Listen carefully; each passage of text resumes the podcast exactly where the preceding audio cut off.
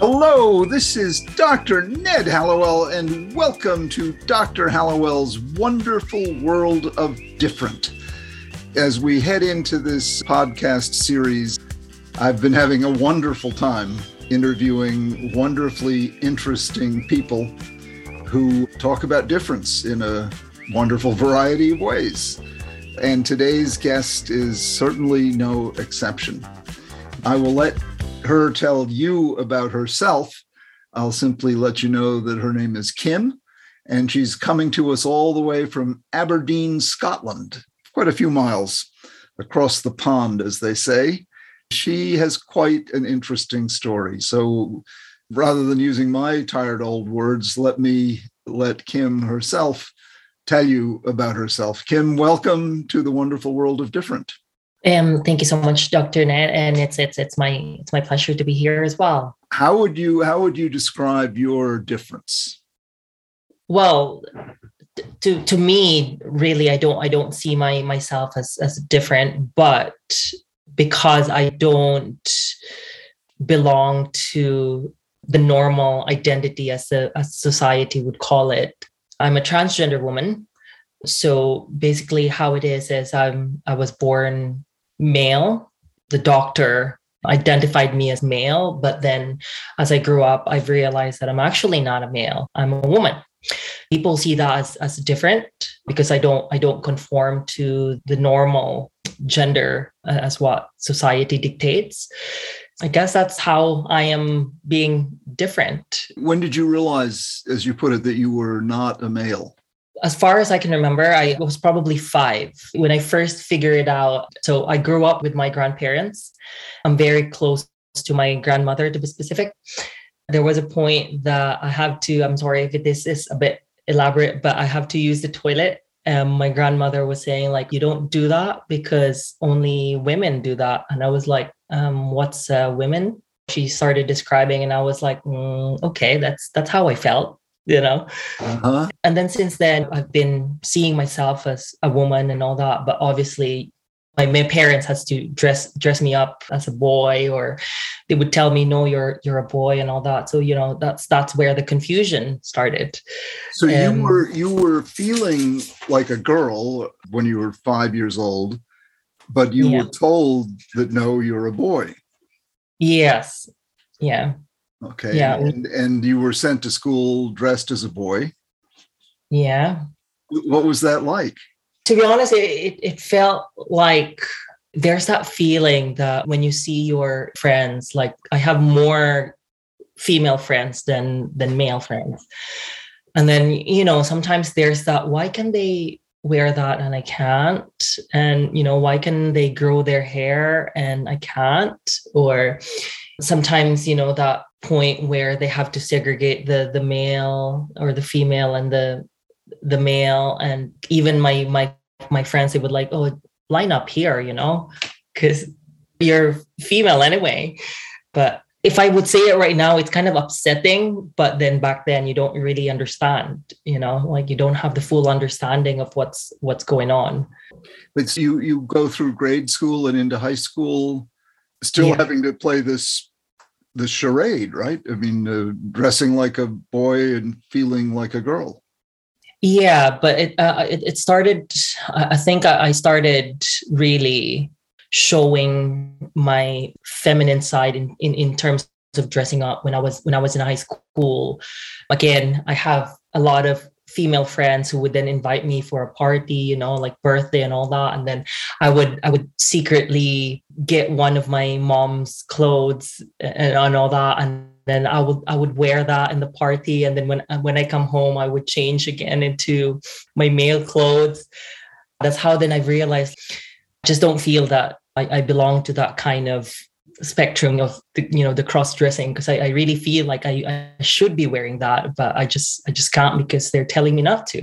Mm-hmm, so as you began to develop sexually were you attracted to both genders or or more to men?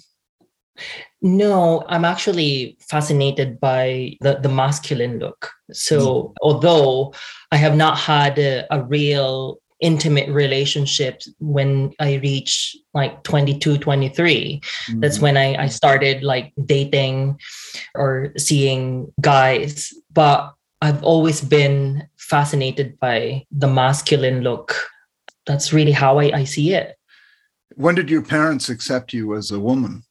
I came out. I, I came out when I was 18. Mm-hmm. I remember. I came out drunk because that's that's how really sometimes you know that's how sometimes you really get more confidence when you're speaking um when, when you're drunk you're not really af- afraid of, of, of anything. Right um, right. yeah so I came home and then actually back then back in the philippines when you know like during this time I, when I came out the transgender word or transsexual word is not really kind of commonly used. So it's either you're a male, a female, a tomboy if you're a lesbian, or a gay if you're transgender, whatever, a, a gay man, or you're still called gay. So um, I, I, came in, in the Philippines where you grew up, so they, so they didn't have a vocabulary for no yeah. so like the the the lgbt is kind of a, a, new thing too to to Philippines then. This was like in in 2008, uh-huh. I believe that, that, I came out. Uh-huh. But I came out as a gay, although I know like I don't really identify myself as, as a gay because for me, I've done some of the research and I don't really belong to that to that gay spectrum. Plus, as well, I studied psychology. So Mm-hmm. so I kind of I kind of have an, an, idea of, of what the different ident- identities and that's how actually I discover the word transsexualism or transgender. Uh-huh, uh-huh. So, yeah, so that's that, how then I've realized like, okay, so this is more like how I identify myself. I, I came out when I was I was 18. My parents, my mom, uh, especially, she was so devastated when she, she heard about it. My stepdad as well. They were so against it because again, we're my background, we're very religious, conservative Asian Latin family. So mm-hmm. there's that very religious culture in our, in they, our, they thought this was a sin? Yeah. At some point at some point i have an aunt who said that you're definitely going to go to hell that oh wow. yeah that you know if you're not going to change you're not going to go to heaven and all that. And you know it, it's it's kind of upsetting because sometimes they they really use that as a way to to tell you that you're you're wrong. And i felt like i don't see it as a sin. Yeah it, it wasn't right or wrong. You were just uh, saying what you felt your core. You yeah exactly. But you know again having that very conservative religious ideology sometimes they they tend to forget the the reality that that's, right. that's real right you know? right right well so you continued on your journey and and did you uh when i came out and then um that that's the time that i was in university i was doing my my psychology degree people telling me that i'm i'm different i'm banking on it positively instead of of, of negatively mm-hmm.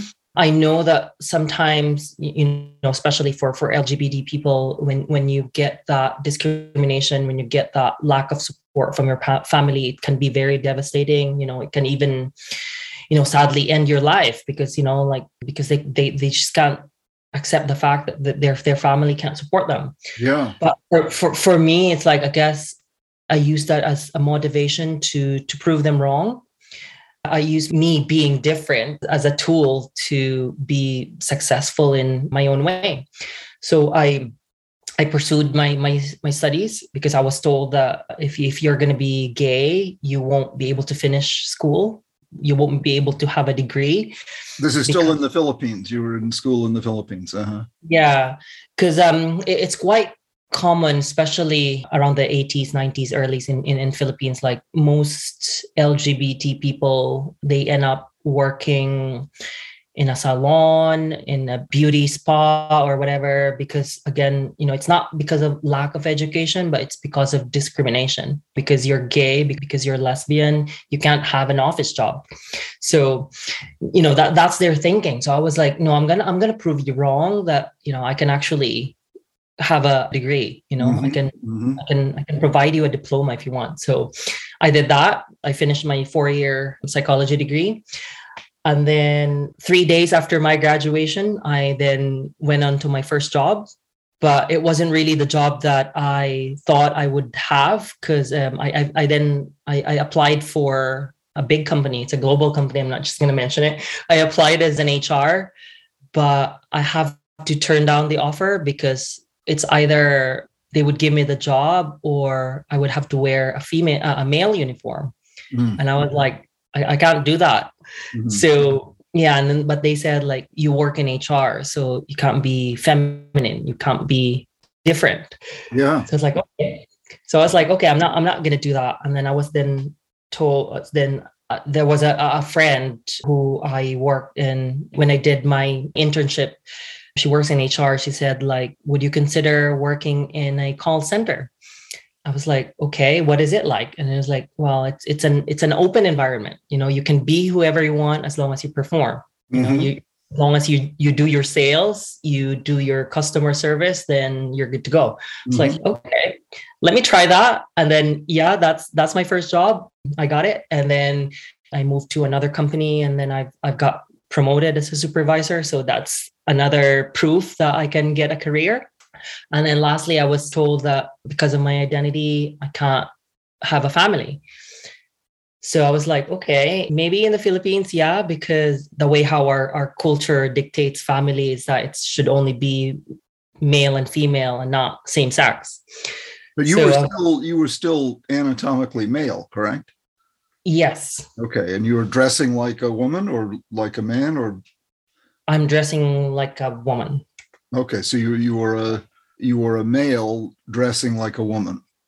Yeah. And were you dating men? Yes. Okay. But this was again back back in, in, in Philippines. So your your your culture was pretty hostile to who you were becoming or who you were. Yeah, I'm, I'm even even up to this point, health providers they don't know how to support the LGBT people, like or, right. or especially, especially the, the the transgender people. Right. You probably like, had to you probably had to explain to them. Yeah. So I, I remember because I started transitioning when I was 22. That's when I started taking female hormones. Uh-huh. But the, these are like more into in the in the form of contraceptive pills. Uh-huh. You know, so it has like a, a, a little bit of estrogen it has a little bit of progesterone you know which which helps you feminize your body. Right. So yeah that's what i've been doing. And you can just you can just get it over the counter in the philippines. And then not until I've, I've done all my research and i was like oh you can you cannot actually self-medicate. You know it's actually not good. I, I, I realized. So then I, I started reading sources from the us from the uk you know how they do the hormone replacement therapy blah blah blah. Uh-huh. so I went to a private. This is what this was with my work. I went to a private. Sorry, uh, sorry to interrupt, but you had no guidance. You had no role model. You had you were just what you could learn over the internet, or no, not not really like in a structured way of the hormone pro- replacement process. So right. I know a lot. I know a lot in in Philippines though. Like there are many beauty queens like trans beauty queens who they inject like whatever it is that they can find over the counter or from other country that they could source out. Mm-hmm. but it's not really like it controlled. You just pop the pill and you know just pray that you won't get ill or whatever. So i was like i was so concerned. So i was like okay maybe i, I need to make sure that i'm safe you know whilst i'm, I'm doing this because i've been hearing as well that back then that if you got too much of estrogen, it could you could develop breast cancer. And so I was like, okay, I, I don't want to put my life at risk. So I was like, okay, I'll, I'll go to a private doctor, have my blood test done and, and what, whatever that's needed to to make sure that my hormone levels are correct and all that. And then they couldn't do it and there's like we don't do that. We can just do a, a, normal blood count whatever you know and it's like oh you don't have a, that kind of system in place. And there's like no this was in 20 2014 2015 i remember. Wow. Yeah so I, I only had my proper hormone replacement therapy when i moved to the uk oh, so you literally and, had to give up your country to get the help you needed Yeah, I gave up the country. I moved here and also I moved here to to get married. So yeah, that's the last bit of my me proving to my family that I can get three of those things that And how did you meet the man you married? So we met online. Online dating is a is a big thing in the Philippines. I remember well, he, he's he's the third relationship I've I've had, like a proper relationship like courting phase to Uh-huh, you know see uh-huh. meet each other. All of of my serious relationships were foreign non-filipinos i would say. So this this man that i, I i'm well my husband he's my my third partner.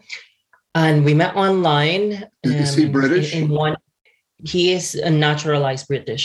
Yeah. Uh-huh. yeah.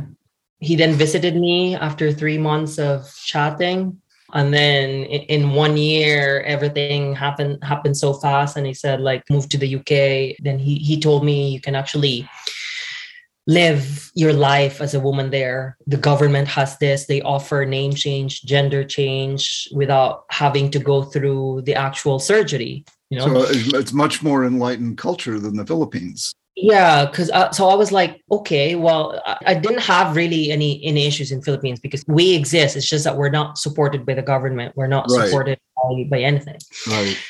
When my husband presented the idea, I was like, oh, that's that's actually nice too. So uh, I get the love of my life, and at the same time, I've got to live my life. So, so It's such a wonderful story. It, it's uh, and Yeah, did you move on to have surgery? Two years ago, I've been I diagnosed by I was diagnosed with gender dysphoria. hmm so then that's how i started with my hrt like my my proper hormone replacement you know and every six months they've been checking my blood my my hormone level. Hmm and then the last phase of my transition would be my my gender reassignment which i am now as well in in a waiting list. So just just because of covid it's a long list. And and we don't have much of a provider here around in the uk and none in scotland. So it's mostly in england. So, so they're catering the whole country. So i could i could imagine their their long list of people waiting for their gender affirmation Do you plan with your husband to adopt children or not? I have plans. I guess I, I just have to say that I am now going through divorce. So that's another big thing in my life right now. So if you're gonna ask me with, with a husband or not, I'm I'm looking to really have a, a child of my own. I could adopt. That's what I, yeah. But are you, so you're divorcing this man that you moved to mar- to marry? Yeah. Currently we're we're going through the process of of that. Yeah, it's it's a it's a roller coaster in the past. You you past- said he was the love of your life. I thought he was. That's why I, I moved here. But then I, I've realized that the situation has changed. The life I was promised was not really real. so Ah, ah. Yeah, so I, I know it, it's quite it's quite a big news. It's quite a it's quite a complicated ride for me, but I'm dealing with it. How how are you dealing with it? At the moment, it's quite tough. It's hard, you know, because I've I've never been I've never been married. Plus, um, I don't have any family here. You know, Right, all, right. all my family's back in, in the Philippines, and it's it's it's a big event in my in my life, I should say. Yeah. And and plus the way how the the marriage ended in a in a tragic, I should say, way. So How um, what was tragic? We've been together for six years. We've uh, we've been married for four years, and then recently, or starting start it started last year. Actually, I've, I- I've realized that I cannot live my life as a trans woman because his family doesn't know. He's afraid that his friends would know, and then me being a trans woman and living in a city where a lot of people from his original country he thinks that it might be a risk a security risk for me and he doesn't want that to happen to me. And so i was like okay. So i was like living in fear because of my identity. Mm. and i thought like okay i'd rather just keep it secret. But it doesn't help it doesn't help psychologically it doesn't help with my well-being Of course. yeah it's like i'm i'm living a double life especially Yeah. then when i when i when i met my friends when i started knowing people from the Philippines as well. Obviously, there's there's no way that I could hide my identity to them because you know their eyes are trained to see trans woman. Right. When I'm with my friends, you really see the the authentic me. But mm-hmm. then mm-hmm. when I'm out with his friends or with his family, you know, I'm trying to put myself back in the closet and be a different person. And it mm-hmm. sometimes you know, it gets tiring. And the fact that you're told you cannot show my dad your passport, you cannot show any document that would out you. Mm. So I was like, okay, so it's kind of sad. And then so I had my gender dysphoria, which then no questions asked because you know I've, I've transitioned for like 11 years now. So yeah. you, you, know so there's really no turning turning point. And i've done a lot of feminizing surgery and that. The last step was really the, the gender affirmation you know the, the the surgery the last bit of it to be done.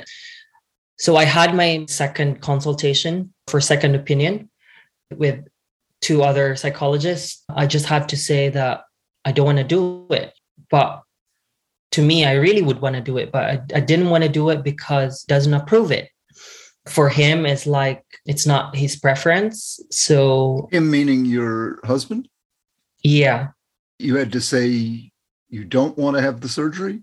I told the the psychologist like in the beginning i told them i want to do it but because it might affect my marriage so i'm, I'm willing to, to to sacrifice that and, and not just do it initially they didn't do the referral. So I, then i don't i don't understand kim. Why would he not want you to become a woman? I mean he uh, he does not see the point of me having to do the surgery because that would then defeat the purpose of me being a transgender woman. Because a transgender woman should still have that extra bit. And i was like and i was told like if, you, if you're going to cut that what's it what's I'm what? sorry, I just have to get a little bit graphic. He thinks a transgender woman should have a penis? Yes. Why? Because for him, it's like, what's the difference of a transgender woman to an to to a cisgender woman with a vagina? And I was like, well, it's all in the brain. It doesn't mean that if I'm getting the surgery, they're gonna rewire my brain too that I will become a cisgender woman. Physically, I'm going to change. Yeah, obviously. But it doesn't change my identity. I'm, I'm still going to be me. But, so, would, but would he, did he prefer sexual relations with an anatomical male?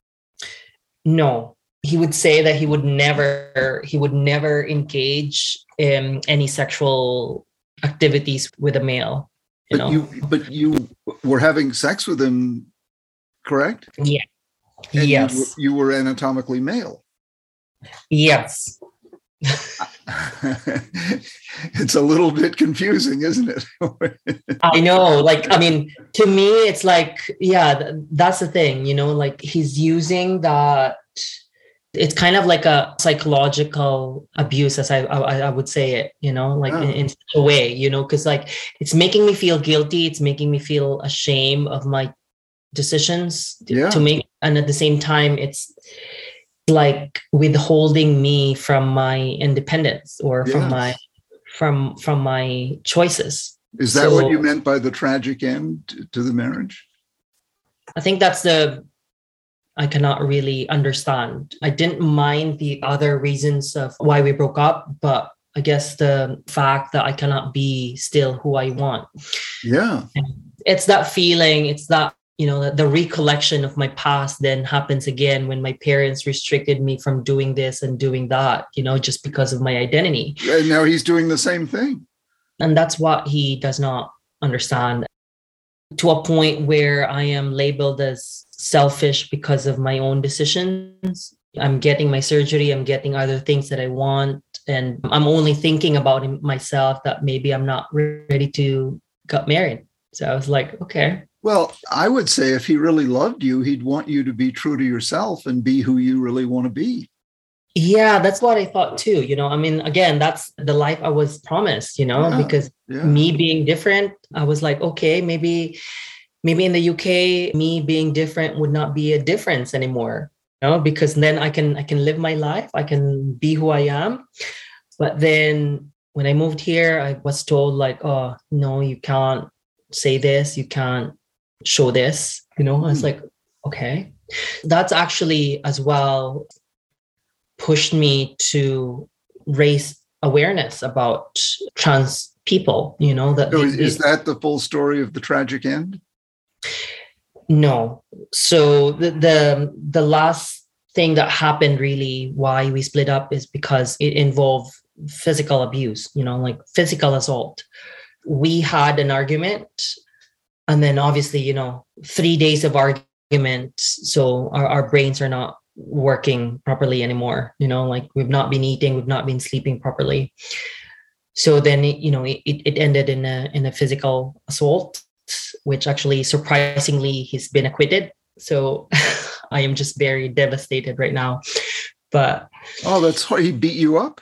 No, it's not the reason, but there's there are other underlying reasons that led us to that situation. So during our relationship, again, you know, I cannot be myself. I cannot make any decisions. I feel so un- invalidated.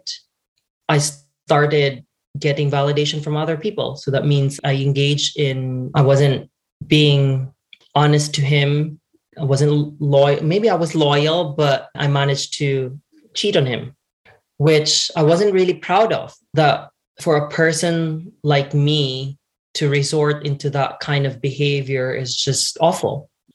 Because th- that's not really my my being. That's not my my character. But because what happened to me in our relationship gave me the reasons to do it you know because right, i you know right.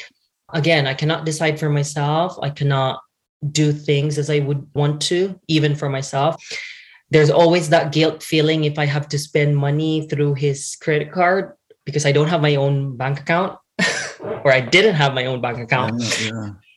and then that feeling as well you know sometimes you're being told like oh just because you're not good in math or you're not good in numbers these are like small things but these can really have a long-term impact on someone's self-esteem someone's yeah. self-worth plus i think there was really an opportunity for me as well to experience life because he's 38 i'm 31 but we were so busy saving up for our future, which is for our retirement, which is like, let's say 19 years ahead. And we're not even sure if we, we were going to reach that age. But we're too busy with that that we're forgetting our life now. And when the opportunity presented, like I found someone who just didn't really worry about life too seriously. There's a balance of, of, of it. So now that you're splitting up with him, how, how are you going to support yourself? Well, I'm still employed. So that's one reason as well, actually, Good. that Good. I've realized that I was told, why is he not allowing you to have your financial independence? You're working for it. You're working. So you have every right to do it. So I was like, yeah. So now I am, I am restarting my life. I am doing the life that I've started when I was again it's I'm kind of like reliving that memory again when I when I came out with my parents when I was 18 and then that's how then I I started like but you're you're also working to raise awareness you're working to help others so they won't have to suffer yeah. you had to suffer you're, yeah you're a remarkable woman you, oh, you. really are. It's an amazing story of personal courage and and not a whole lot of support from the outside world.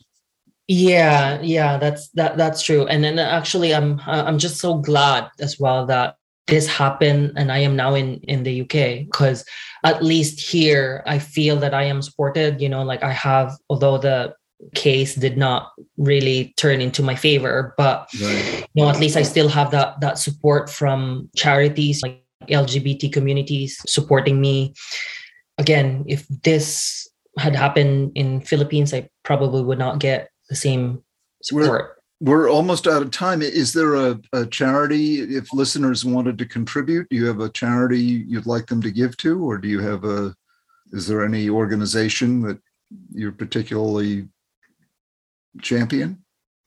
Well, I, I don't have a, a charity that, that I am actively involved um, uh-huh. at the uh-huh. moment in, in uh-huh. the UK, but I have, I'm very much involved in, in our work Pride Network. So we mostly support our employees who identified as, as LGBT people. I'm actually as well supporting a lot of trans rights advocacy and as well, you know, raising awareness about transgender people. As I said, you're a remarkable woman and a real inspiration to have dealt with all of this. I I, yeah. can't thank you enough for taking the time and talking so openly and honestly about who you yeah. are and yeah. who you are who you are becoming. I'm so impressed and I'm I'm sure our listeners are as well. Yeah. Yeah. If I'm just going to say a few closing words, if any of you have questions or comments about this show or any other shows, please send your questions and comments to different at hallowellcenter.org. And we'd love to hear your questions. We'll start answering questions on the air. We'd love show ideas. If you liked Kim's story, please write to us about that again. Different at hallowellcenter.org. Kim, just can't thank you enough. You're a wonderful, extraordinary woman and, and a real inspiration. All right, no problem. Well, thank you so much as well for giving me the opportunity to be thank heard, you. and it's my pleasure.